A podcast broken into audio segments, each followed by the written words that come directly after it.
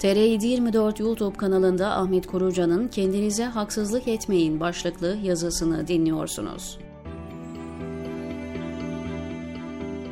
Geçmişte yaptığım ziyaret takvimi ve ziyaretler arası sıklığı nazarı itibare alacak olursam, oldukça uzun zaman geçti en son ziyaretimin üzerinden.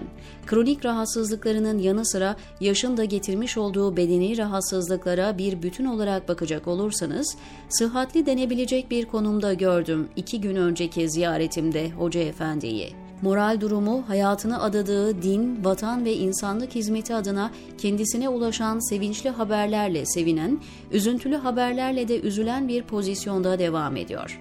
Nitekim bu tespitin ispatı sayılabilecek bir örneği bir kez daha müşahede ettim o akşam. Kemal Gülen'in sunduğu MC TV akşam haberlerini birlikte izledik. Türkiye'nin hali pürmelali denebilecek haberleri izlerken yüzünün almış olduğu şekli görmenizi isterdim. Benim de 1985 yılından beri şahidi olduğum üzere hüznün yüzünde adeta yuva yaptığı kıvrımların daha net çizgiler halinde nasıl kalın hatlarla şekil değiştirdiğini ve keskinleştiğini görmeniz mümkündü. Dokunsanız ağlayacak derler ya halk arasında. Aynen öyle. Neredeyse her biri insanı hüzne gark edecek o haberleri dinlerken adeta dokunsanız ağlayacaktı. Zaten daha fazla dayanamadı. İstek parçayı bilmediği için öldürüldüğü ifade edilen Onur Şener ve karısını öldürüp ardından intihar eden hakim Serkan Tüz'ün haberini de izler izlemez yeter deyip kapattırdı televizyonu. Ortamda tam anlamıyla bir sessizlik hakimdi. Yanlış anlaşılmasın. Sükunetin hakim olduğu bir sessizlik değil. Aksine bir gerginliğin hakim olduğu sessizlik. Böylesi durumlarda sohbete kendisinin başlaması en salimidir. Orada bulunan yakın dairedeki 5-6 insan da bunun idrakinde olan kişilerdi. Onun için olsa gerek hiç kimsenin ağzına bıçak açmadı. Herkes yüzünü onun yüzüne çevirmiş, ya şimdi dinlediği haberler üzerinden bir şeyler der ya da odasına çekilir beklentisi içindeydi. İkisini de yapmadı. Birkaç dakika salonda bulunan herkesi bakışlarıyla süzdü. Tam o arada salonda bulunan yetkin doktora spesifik bir ilaçla alakalı soru sordu. Muhabbet ortamı böyle alan değiştirince ortam rahat bir nefes aldı. Kendisi de kısmen de olsa rahatlamış ve konuşmaya başlamıştı. Rahatsızlıklarından dem vurdu o rahatsızlıkların kendisine gün içinde de gecede de hemen hemen hiçbir şey yaptırmadığından bahsetti ve bir işe yaramıyorum cümlesiyle bitirdi sözlerini. Son cümlesi hariç belli seviyede de olsa empati yaparak anladığımı ve anlamlandırabildiğimi söyleyebilirim o cümleleri ve haleti ruhiyesini. Hayatının her bir dakikası hatta her bir saniyesi dolu dolu geçmiş bir insanın böyle düşünmesi gayet normal. Ama normal olan bir şey daha var. Hayatın tabii akışı, Allah'ın kainata koymuş olduğu tabiat yasaları, dini literatürle ifade edecek olursam kevni kurallar. Peygamberler de dahil her beşer için geçerli bu kurallar. Fakat bir işe yaramıyorum cümlesi ne kadar doğru. Nitekim salonda olan birisi de böyle düşünmüş olacak ki oturduğu çekyat üzerinden daha rahat duyması için Hoca Efendi'nin yanına yaklaşarak bu düşüncenin yanlışlığını ifade etti. Haddimi aşıyor muyum bilmiyorum ama söylemeden edemeyeceğim diye söze başladı.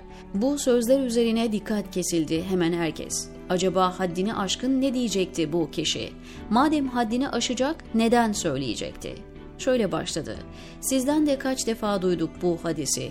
Kim güzel bir adet başlatırsa kendisine hem o adetin hem de ona tabi olup onunla amel eden kimselerin sevabı kadar sevap yazılır.'' Siz şu an bir şey yapmıyor, bir işe yaramıyorum diye düşünebilirsiniz. Ama sizin yetiştirmiş olduğunuz yüzlerce talebe, yazmış olduğunuz onlarca kitap, yapmış olduğunuz sayısız konuşmalar ve ortaya koyduğunuz projelerle dünyanın yüzlerce ülkesinde hala devam eden eğitim, diyalog, insani yardım ve benzeri hizmetleri yapan binlerce insan var. Böyle düşünmeniz doğru değil.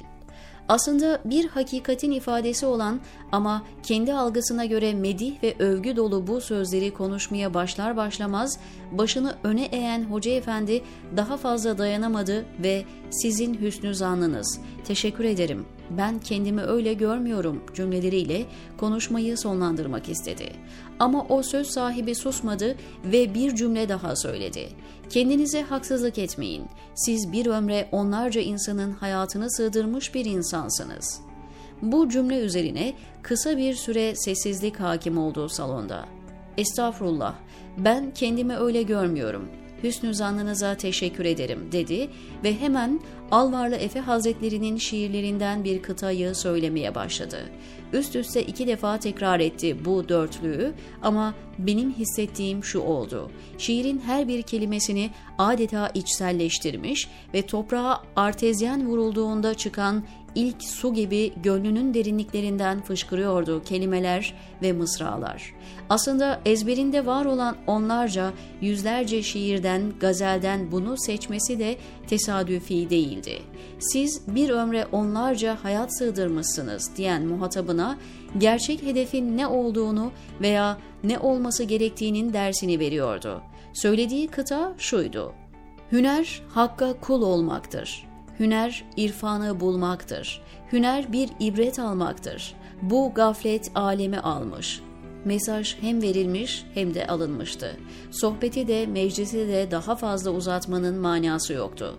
Müsaade istedi ve odasına çekildi. Ben Alvarlı Efe Hazretleri'nin bu şiirinin tamamını aktarayım. Ardından da bunu kaside, gazel formatında okuyan, Latif Efe ile İrfan Türküsü formatında seslendiren Bekir Salim ağabeyin YouTube linkini bırakayım. Her ikisini de dinlemenizi hararetle tavsiye ederim. Bu dert meyhanesinde kimi gördün şaduman olmuş. Bu gamhane-i minnette beladan kim eman bulmuş. Bu bir devvarı gaddardır. Gözü gördüğünü hep yer ne şahu ne geda bunda, ne bir fert payidar olmuş. Hüner, hakka kul olmaktır. Hüner, irfanı bulmaktır.